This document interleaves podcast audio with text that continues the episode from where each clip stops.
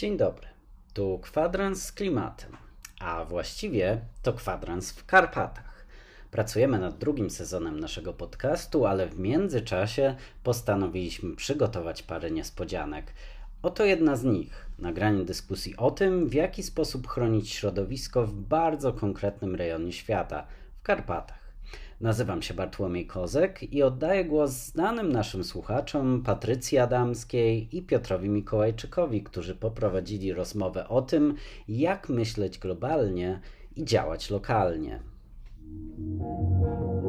w moim wymarzonym świecie, a jestem wielką idealistką, jest tak, że instytucje naukowe y, współpracują z samorządami, z instytucjami rządowymi, z organizacjami ekologicznymi, z mieszkańcami, bo tak naprawdę to wszystko jest na rzecz mieszkańców, inwestorów, że zaczniemy w końcu między sobą rozmawiać. Tu w świecie teraz mediacje coraz bardziej się, się pojawiają i czyli to jest jakby rozmowę, zaczniemy stawiać na rozmowę i komunikowanie się pomiędzy, bo na przykład jak, jak dla mnie to badania naukowe są najlepszym materiałem dowodowym. Najlepszym. Jeżeli ja się powołam na jakiś artykuł albo badania, no to nikt z tym nie będzie dyskutował. Natomiast no, te badania często są takie, które nikomu do niczego nie są potrzebne, tak? Albo w ogóle nawet nie wiemy. Ja bardzo się cieszę, że tu się spotkaliśmy, bo ja sobie oczywiście wezmę namiary na obydwa te, na obydwóch panów profesorów Mirosławów, bo, bo to jest realny, realna wartość. Natomiast wiecie Państwo, no różni naukowcy różne rzeczy robią, a, a jakby też trzeba mieć świadomość, ja wiem, że Państwo jesteście rozliczani z punktów, z artykułów, z różnych rzeczy. Poza tym, no jak ktoś ma tytuł profesora czy doktora, nie będzie pisał prostym językiem, ale no jeżeli, no a właśnie, a ja się spotkałam niestety z takim, z taką, z takim podejściem, że tworząc coś dla gmin, unikano prostego języka. No, no niestety. Czym bardziej trudno, tym bardziej profesjonalnie. No właśnie. I na przykład mnie osobiście osłabia naprawdę, jeżeli botanik operuje tylko nazwami łacińskimi. Bo zwykły człowiek się wyłącza w ciągu trzech sekund. Jeżeli on nie rozumie, co się do niego mówi, to on w ogóle nie będzie tym zainteresowanym. No to jeżeli my chcemy w ogóle edukować, y, jakąś świadomość y, podnosić, to przede wszystkim powinniśmy y, mówić językiem zrozumiałym dla drugiej strony. Po prostu.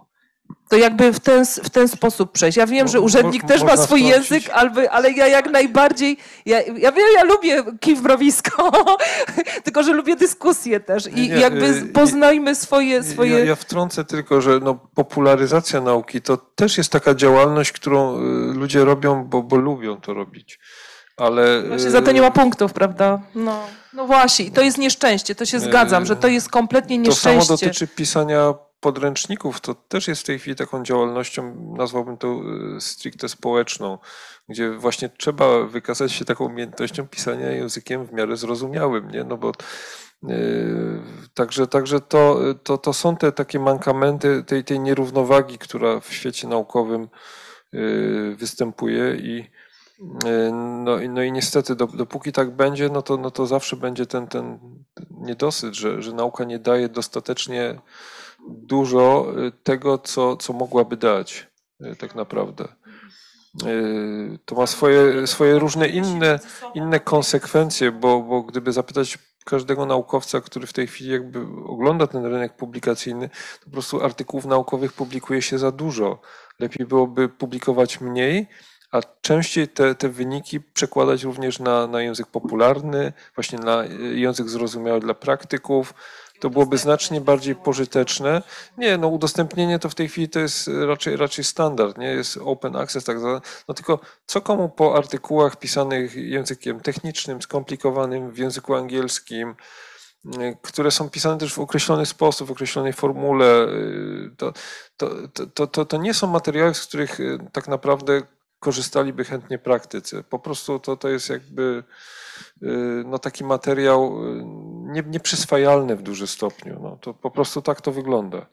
Dlatego też myślę, że jedynym sposobem, Słychać, słychać. Y, że jedynym sposobem jest po prostu wychodzenie do społeczeństwa, za co w ogóle punktów nie mamy, ale to robimy, y, tracąc prywatny czas i... I punkty. I, i, i, i znaczy, nie, y, oczywiście jako na przykład dydaktyk robię to, bo lubię bo lubię edukować, jest mi obojętne kogo, po prostu lubię, lubię ludziom mówić i, przy, i, tłumaczyć na prosty język. Oczywiście mam jakieś tam bardzo wysoko punktowane, tylko że sama wiem, że jeżeli ja piszę o jakimś małym wycinku fragmentu, gdzieś tam daleko w Polsce, po angielsku do czasopisma, które jest w, Szwajcar w Szwajcarii, to jeszcze nic, ale w Stanach Zjednoczonych, no to oni średnio wiedzą, gdzie jest Polska, już nie mówiąc o tym, o czym ja tam piszę. Więc to jest sztuka dla sztuki, żeby się utrzymać e, w pracy. Natomiast to, co lubimy robić, to jest właśnie ta edukacja i, i współpraca. Jako uczelnia techniczna mamy pewien problem, ponieważ mm, jak gdyby jesteśmy rozliczani za y, współpracę badawczą w zakresie właśnie twardych danych, a konsultacje społeczne w żaden sposób nie wiążą się tak dokładnie z twardymi danymi.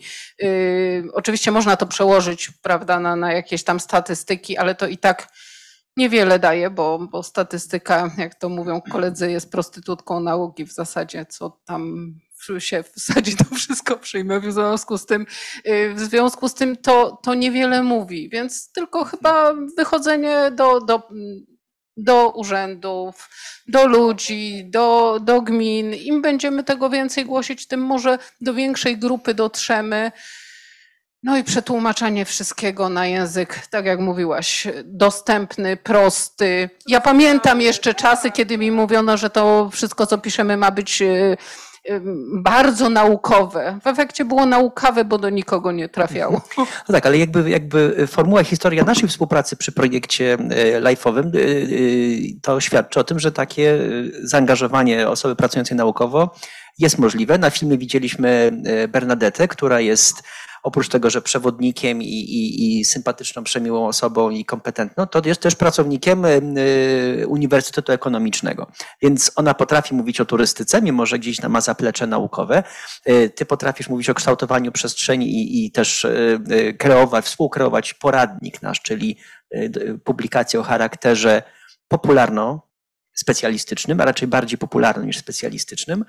E, więc jakie takie przykłady są e, i za nie bardzo dziękujemy. Ja chciałam, ponieważ e, Tomek, chciałam Cię tu zaprosić na gorące krzesło, bo zostałeś pominięty, bo Cię nie było, jak tu siadaliśmy, ale ja chciałam też, też poprosić, żeby Tomek trochę to skomentował z punktu widzenia, proszę, proszę, żeby to było ładnie widać w telewizji później.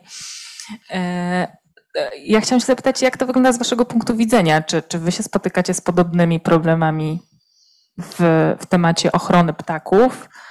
Doktor Tomasz Wilk, OTOP, bo tak nie, nie przedstawiliśmy. E, dzień dobry, dzień dobry wszystkim.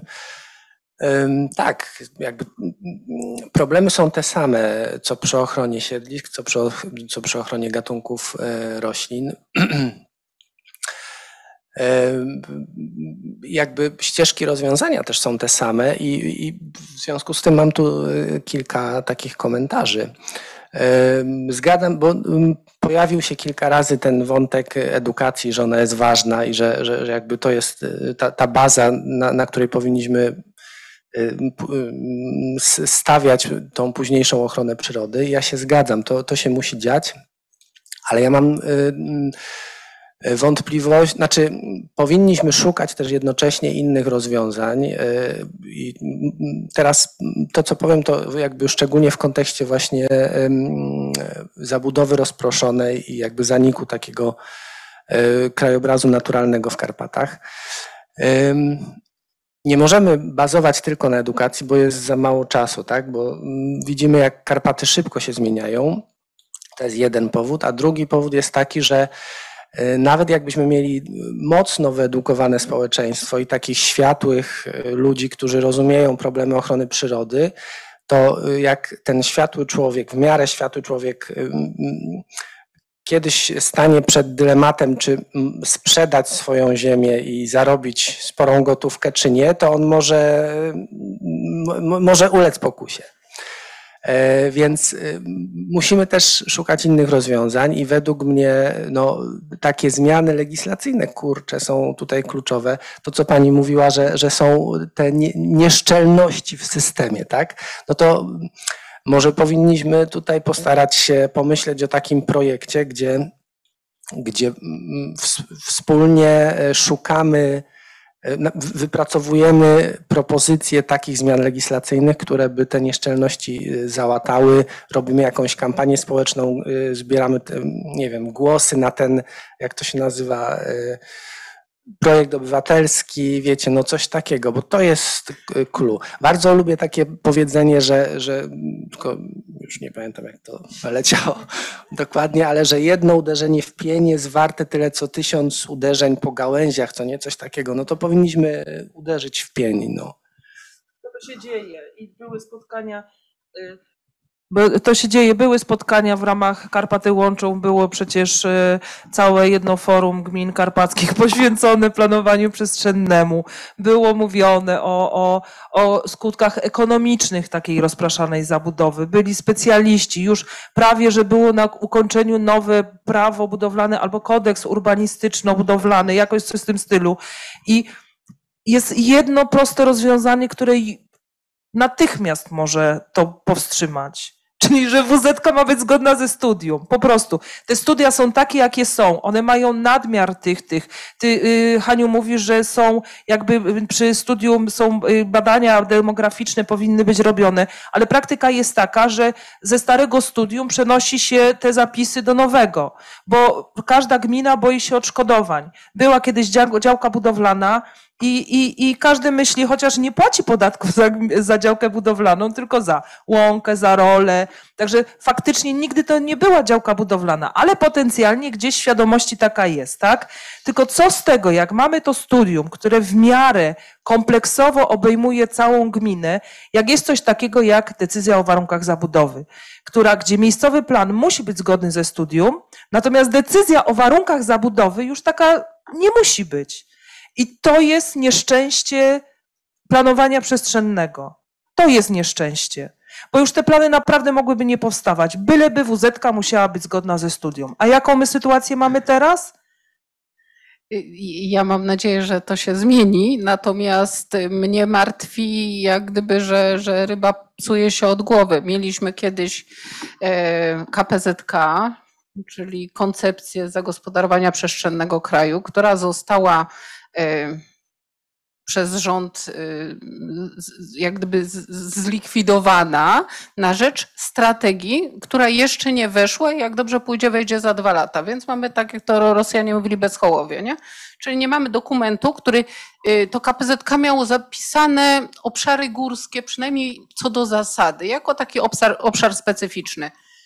Jaka, obecnie nic nie mamy, co będzie miała strategia, nie wiemy. No jeżeli na poziomie państwa nic nie ma, no to trudno nam będzie chronić na poziomie gmin. Y, zgadza się, studia są bardzo ogólne, nieszczelne, natomiast każde nowe studium, oprócz tego, że przepisze to, co, co właśnie nie bardzo, znaczy inaczej, ma ciężej, bo musi zbilansować teren. Jest mu w tym momencie ciężej przepisać dokładnie to, co było, plus dodać nowe tereny, bo to, co jest, to jakoś tam może uzasadni, a te nowe tereny już y, są trudniejsze do uzasadnienia, więc no, tak, taka ramka ochronna chwilowo jest. Oczywiście, jak się dobrze nad tym pracuje, no to wiadomo, że, że można różne rzeczy ponaciągać, no ale no, jak gdyby to jest znowu powrót do, do świadomości, y, co to robimy i co, co będzie właśnie z tym równoważeniem rozwoju który, jak mówiłaś, jest wyświechtany. Ostatnio słyszałam, że jest zrównoważony rozwój systemów y, informatycznych. Wszystko już jest zrównoważone.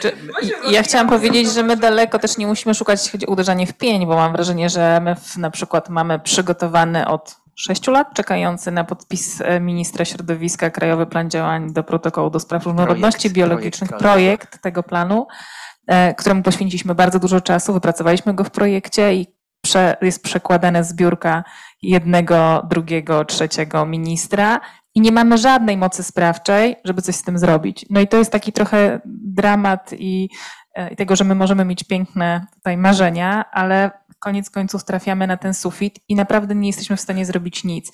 Ja chciałam powiedzieć jeszcze jedną rzecz a propos tego, co powiedział Tomek e, i a propos jakby wspólnego myślenia, bo, bo taką, tak naprawdę takim głównym wnioskiem, który, który wypłynął z naszych działań tych projektowych, to jest to, żeby żeby o terenach, które są cenne, cenne przyrodniczo myśleć jakby wielowątkowo. To znaczy, żeby nie było w ten sposób, że jak chcemy chronić tam ptaki, to chronimy ptaki, nic więcej się nie liczy. Jak chcemy tam chronić siedlisko, to nie liczą się ptaki, a jak chcemy chronić siedlisko, to nie liczą się, nie wiem, płazy, które tam występują. W tej chwili jest tak, i my to niestety bardzo łatwo widzieliśmy, gładko przygotowując wytyczne do, do wypasu, że gdybyśmy zgrabnie nie manewrowali pomiędzy wytycznymi ze względu na ptaki i ze względu na siedliska, to generalnie to by się nam zjadało w wielu miejscach. Dlatego, że teoretycznie z punktu widzenia przyrodniczego powinniśmy skosić kiedyś, ale ponieważ występują tam ptaki i jakby muszą znieść jajka i muszą się z nich wykluć małe, to musimy poczekać i trzeba było ten czas koszenia przesunąć. E, I e, to, co nam przyszło do głowy, to na pewno to, że, że powinno się o takich miejscach ochronnych myśleć kompleksowo i tego u nas nie ma. To znaczy robi się projekt ptasi, chroni się ptaki, robi się projekt przyrodniczy e, chroniący siedliska, chroni się siedliska. My, chroniąc, jakby robiąc wcześniejsze projekty, nie myśleliśmy pod kątem ptaków. Czasami gdzieś to było wpisane, jak coś wiedzieliśmy, że gdzieś występuje, ale jak nie wiedzieliśmy, to nikt o tym nie myślał. Myśleliśmy o siedliskach i gatunkach, które tam występują. Więc na pewno E, takim wnioskiem płynącym na przyszłość jest to, że powinniśmy dość kompleksowo na to patrzeć i zastanawiać się, czy czasami jak chronimy jedno, to nie krzywdzimy czegoś, co tam występuje i nie niszczymy jakiegoś cennego gatunku, który akurat nie jest punktem ochrony tego projektu, bo to jest, to jest bardzo ważne i trzeba mieć to zawsze e, z tyłu głowy też jeszcze właśnie a propos to, co mówiłaś Monika, przedmiot ochrony, tak? Czyli może być wartość przyrodnicza, której, którą regionalna dyrekcja, jak rozumiem, nie może się zająć, ponieważ nie jest oficjalnie przedmiotem ochrony. I stąd mamy cenne walory przyrodnicze na obszarach Natura 2000 nie będące przedmiotem, jak również mamy siedliska i gatunki naturowe poza obszarami, więc jakby mamy y, jakby to jest y, y, dorzucenie tego głosu na rzecz. Problemem jest to, że nie da się granice administracyjne, tak. To jest strasznie, strasznie ciężkie, naprawdę. Bo, bo przyroda jest ogromnie dynamicznym kompleksem różnych procesów, zespołów. No, to jest tak skomplikowane. Ja im dłużej pracuję, to tym wiem, że mniej wiem. Tak? I, i, i uczę się nieustająco, bo mnie, mnie samą przyroda zaskakuje. Tak? Że, że my zrobiliśmy wszystko, a nagle znika, albo jest tak niesprzyjające, a tam się ma świetnie. Przecież przykład spalenia się hal, gdzie występował gatunek, to wszyscy powtarzają, mieliśmy taką halę, gdzie występował gatunek, jakieś pojedyncze siedliska motyla, E, ta hala spłonęła całkowicie, więc wszyscy naukowcy płakali, że stracili tego motyla, po czym po dwóch latach okazało się, że jest go 10 razy więcej niż, niż, niż było przedtem.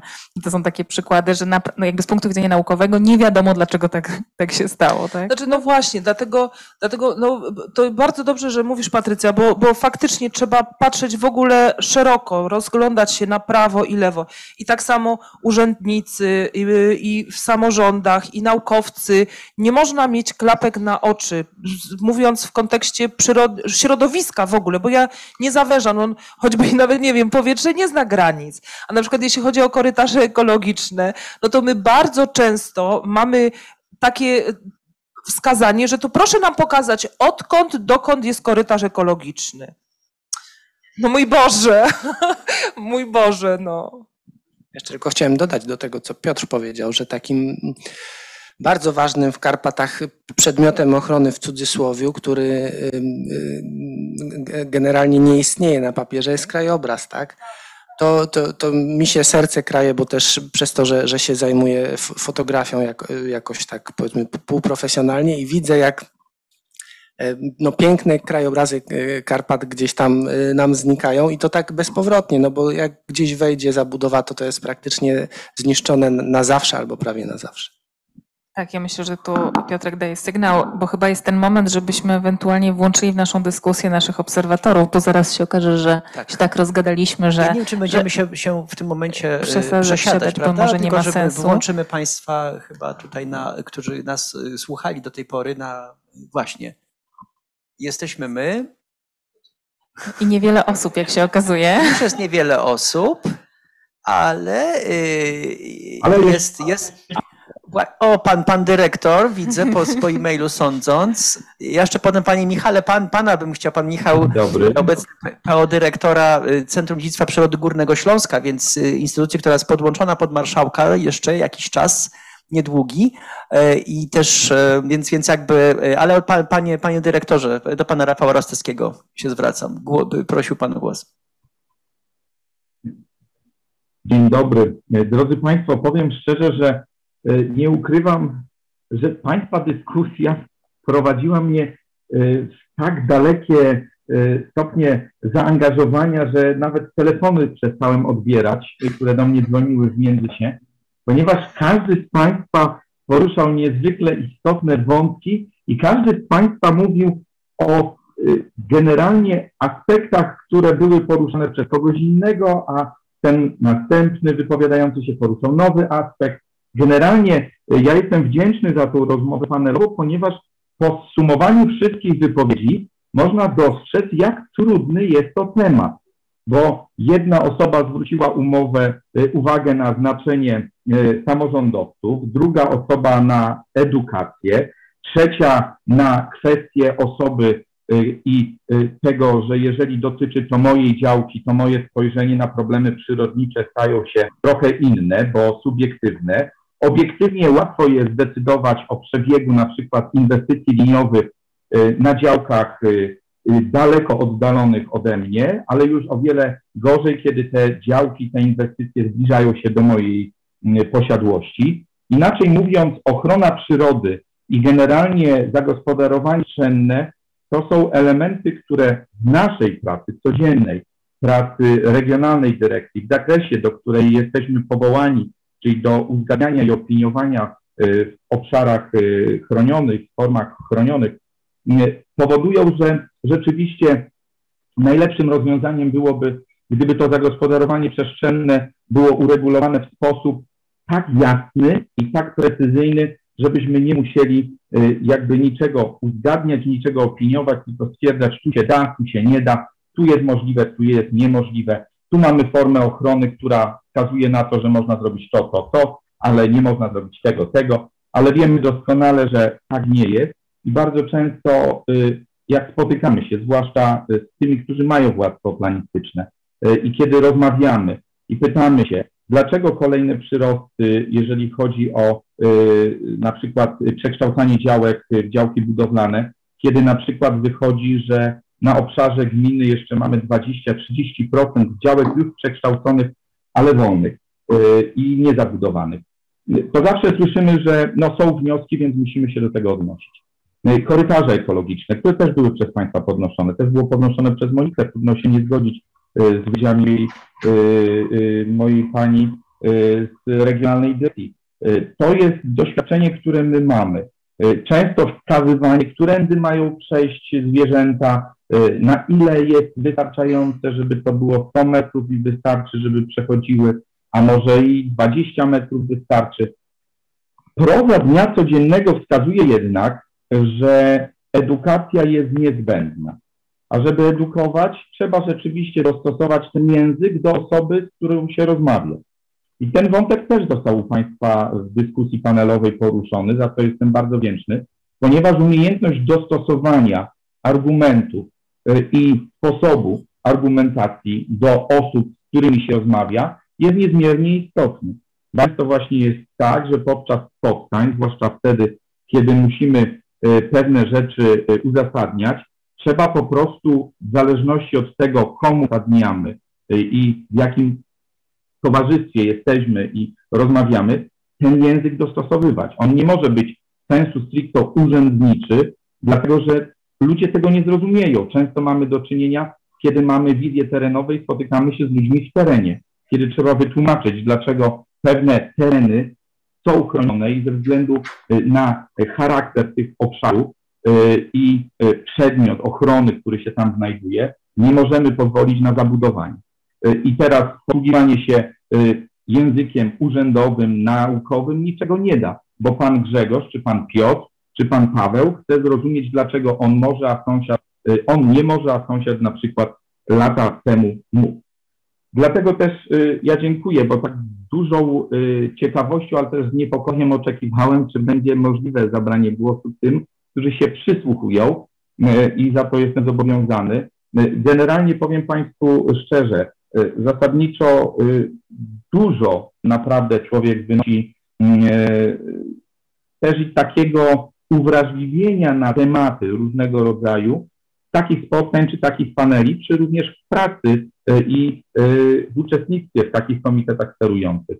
Niewątpliwie temat e, związany z zieloną infrastrukturą jest niezwykle ważny. My to dostrzegamy, dlatego że ludzie muszą zacząć patrzeć poprzez pryzmat tego, że nie żyjemy tylko dla siebie i tylko dla tej jednostki, czyli rodziny, ale żyjemy dla pewnej większej idei i staramy się zachować pewne rzeczy dla społeczeństwa, dla danej grupy, czy to yy, większej czy mniejszej, ale na pewno wychodzącej poza y, interesy y, rodziny. Ja sobie zdaję z tego sprawę jako prawnik, że nie da się skonstruować prawa jasno i precyzyjnie, ponieważ y, jasne i precyzyjne sformułowanie bardzo często narusza i dyskryminuje, nie dając możliwości wyboru, y, ale rzeczywiście, jeżeli chodzi o kwestie WZ, tego studiów y, i, i, i obowiązujących przepisów, zmiany legislacyjne w pewnym zakresie są konieczne i potrzebne, ponieważ tracimy cenne obszary i bardzo często te cenne obszary tracimy bezpowrotnie. Ja nie wiem, bardzo chaotycznie mówiłem, ale powiem Państwu szczerze, nie, nie. że żeby podsumować to, co było na tym panelu, to właściwie byłoby to niezwykle trudne, więc tak na gorąco i jakby się podzielić tymi spostrzeżeniami. W każdym razie dziękuję, bo bardzo interesujący panel i przede wszystkim bardzo interesujące wypowiedzi. Dziękujemy panie dyrektorze za, za, głos, a przy okazji od razu bardzo serdecznie dziękujemy za życzliwość, wsparcie, uczestnictwo, pracę Komitetu Sterującego e, i też e, poparcie i współpracę przy naszych projektach karpackich i innych, w tym e, norweskim, no bo rzecz się dzieje na obszarze rezerwatu, stąd państwa życzliwość i współpraca i, i poparcie było dla nas bardzo ważne i przez cały komitet sterujący i do końca świata jeden dzień dłużej bardzo, bardzo serdecznie pozdrawiamy. Y, panie, panie, jeżeli. Serdecznie również pozdrawiam. Super, dziękujemy bardzo. Y, jeszcze mamy dwóch, dwóch panów. Y, była mowa o parkach troszkę narodowych. Panie Marku, jeżeli, czy nie wiem, czy pana da się do, do tablicy na chwilkę wykukać jako przedstawiciela Gorczańskiego Parka, Parku Narodowego. I, I, czy to rzeczywiście to, co mówiliśmy o, o, możliwości, o instrumentarium i o tym, czym dysponuje Park Narodowy, e, czy to jak, jakie tutaj tony w, e, wywołało u Pana? E, dzień dobry, witam Państwa. Nie wiem, czy jestem słyszany. Tak, jest Pan słyszany, wszystko dobrze. No, zgadzam się z tym, co było przedstawione, że no, parki tu mają zupełnie inną sytuację, choćby w porównaniu z parkami krajobrazowymi. Mają większe y, możliwości prawne y, podejmowania y, niektórych działań. No, natomiast niewątpliwie też borykamy się z, przede wszystkim z rozdrobnieniem własności, z tym zróżnicowaniem własności na terenie parku i te działania, które park może podejmować e, w odniesieniu do gruntów prywatnych, e, mimo to, że park ma trochę większe umocowania prawne, też niestety są bardzo trudne. E, tu przynajmniej w naszym przypadku, jeszcze zanim Polska weszła do Unii, zanim zaczęły się te dopłaty do gruntów rolnych, park mógł wydzierżawiać e, pewne powierzchnie od osób prywatnych i e, prowadzić tam zabiegi ochronne. Niestety po tym, jak weszły dopłaty z Armiru, prywatni właściciele jakoś bardzo szybko takiej, takiej możliwości nas pozbawili. E, trudno powiedzieć dlaczego. Przez wiele lat e, sami nie użytkowali tych e, gruntów, jednocześnie nie wyrażali zgody na to, aby park obejmował ochroną ich nieruchomości. No, innym takim problemem, z którym tu się spotykamy, to, to, to, też niewątpliwie to, co było podkreślane, to jest to, że nie ma niestety odpowiedniej obsady ludzi, którzy mogliby się zająć tym wypasem. Chyba to jest główny problem, bo o ile E, park na przykład dysponuje e, wieloma takimi obszarami, które jeszcze mógłby e, udostępnić pod wypas. Tak, niestety nie ma ludzi chętnych, którzy mogliby się tej ochrony poprzez wypas podjąć. Mhm. Dziękuję bardzo za głos. My tak dziwnie dla obserwujących patrzymy, patrzymy w pustą ścianę, ale ona dla, dla nas ona nie jest pusta, tylko zawiera obraz osób, które są w tej chwili na, na platformie Zoom. Jest interfejs zrzucany na ścianę, która jest przysłonięta zręcznie, w związku z tym, no ale patrzymy w pustą ścianę i na siebie nawzajem.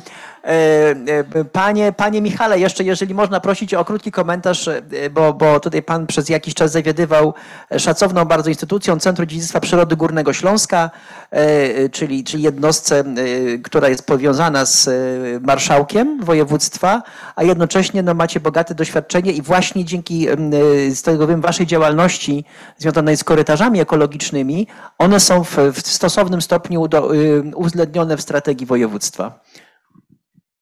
Czyli głos jakby pozarządowy, y, strona jakby no, no nie pozarządowa, ale, ale wydzielona jednostka, która jest związana z y, innego typu niż park krajobrazowy, parki krajobrazowe, ale powiązana z marszałkiem. Dzień dobry Państwu. E, Centrum Dziedzictwa Przyrody Górnego Śląska ciągle jeszcze funkcjonuje, także proszę... proszę Przepraszam, tak? Nie, nie, nie mówię. Nie powiedziałem, że funkcjonuje. Nie powiedziałem, że się przeszłem. Tak, tak zrozumiano, ale nic się nie stało. Nic nie, nie, przepraszam.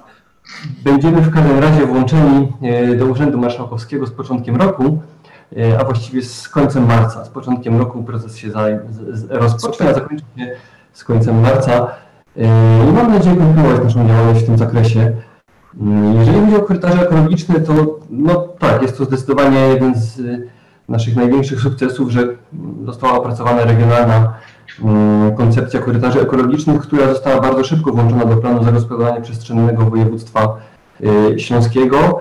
Jest y, używana, wykorzystywana przez Regionalną Dyrekcję Ochrony Środowiska w Katowicach przy różnego rodzaju uzgodnieniach i koncepcja ta ma być, jesteśmy w trakcie przygotowywania jej aktualizacji, ma być rozwijana i w związku z przystąpieniem do zmiany planu zagospodarowania przestrzennego województwa ma być również y, aktualizowana właśnie koncepcja korytarzy, aby one no już trochę się zestarzały, tak? Zostały dostosowane do y, aktualnej sytuacji przestrzennej i mogły nadal wypełniać swoją funkcję, bo to, to o czym Państwo również wspominali mm, podczas y, panelu, korytarze zostały przygotowane w dość małej skali, w skali regionalnej a rozpatrywane są często przez osoby zainteresowane w skali 1 do 10 tysięcy, tak, czasem 1 do 5 tysięcy, mówiąc, ale przecież moja posesja jak? O, jak ona się znajduje na korytarzu? Przecież ona nie może być w korytarzu ekologicznym,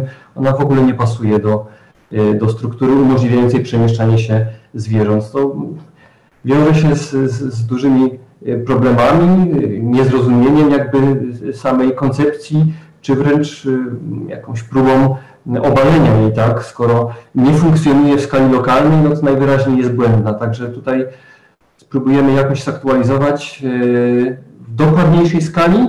Oczywiście nie lokalnej, to niemożliwe, ale żeby, żeby uwzględniała zmiany, które w ciągu tych kilkunastu lat e, zaszły i żeby była nadal jak najbardziej używana i mm, wiarygodna. Ja myślę, że to jest też element, o którym tutaj była mowa, czyli e, przyroda, która nie respektuje granic administracyjnych. Taka planista, decydent, e, a już zwłaszcza jak wchodzimy w te geodezyjne poszczególnych działek, to, to, no to, to już w ogóle jest e, ten zgrzyt i ten dysonans jest coraz wyraźniejszy. Natomiast też, to jest jakby uwaga, natomiast też wiem, że Państwo w Waszej pracy pokusiliście się o bardzo ważną rzecz, mianowicie o opracowanie tych korytarzy, z punktu widzenia różnych grup gatunków czy organizmów, czyli żeby wyrwaliście się Państwo z tych takiego dosyć częstego w skali konwencji karpackiej myślenia tylko o dużych drapieżnikach albo o takich bardzo spektakularnych gatunkach. Natomiast wiem, że, że korytarze, które opracowywaliście, one, one są jakby podzielone i, i, i dopasowane przynajmniej do, do grup organizmów. Tak. Osobno opracowane zostały korytarze teriologiczne, w tym z, z rozróżnieniem na ssaki drapieżne, duże ssaki drapieżne, ssaki kopytne. Osobno były korytarze dla ptaków, przy czym tutaj najważniejszą rolę odgrywały oczywiście przystanki, miejsca odpoczynku na, na trasach migracji, dużych trasach migracji. Oddzielnie były korytarze ichtiologiczne, a wydzielono również, wydzielone również zostały korytarze spójności umożliwiające łączność pomiędzy wielkoobszarowymi formami ochrony przyrody. No bo jakby oczywistą sprawą od zawsze było, że teren, który dla jednego organizmu jest korytarzem ekologicznym, dla drugiego może być barierą, więc trudno jakby wyznaczyć jedną sieć nieuwzględniającą specyfiki przemieszczających się danymi e, korytarzami zwierząt. Mm, stąd takie, takie opracowanie, tak. Dobrze, bardzo serdecznie jeszcze raz również w Pana ręce ogromne podziękowania za, za y, uczestnictwo Pana i, i kierowanej przez Pana placówki, która jednocześnie była dla nas jakby bardzo, bardzo cenna w, w Komitecie Sterującym, ponieważ zarazem reprezentowaliście Państwo y, Urząd Marszałkowski Województwa Śląskiego. Także jeszcze raz bardzo dziękuję za dotychczasową współpracę. Liczymy na E, e, na utrzymanie kontaktów i współpracy w niedalekiej przyszłości, bo nie opuszczamy Karpat, więc wielkie dzięki. Ja również dziękuję.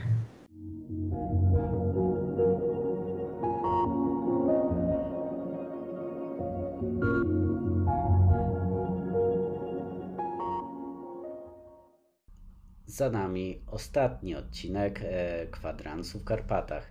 E, kwadrans z klimatem wróci do normalnego nadawania wkrótce. E, wkrótce również e, kolejne przeznaczone dla Państwa niespodzianki. Jeśli nie chcecie przegapić żadnej z nich, zapraszamy do śledzenia naszej audycji w najpopularniejszych serwisach podcastowych. Przy mikrofonie Bartłomiej Kozek. Do usłyszenia w kolejnym odcinku.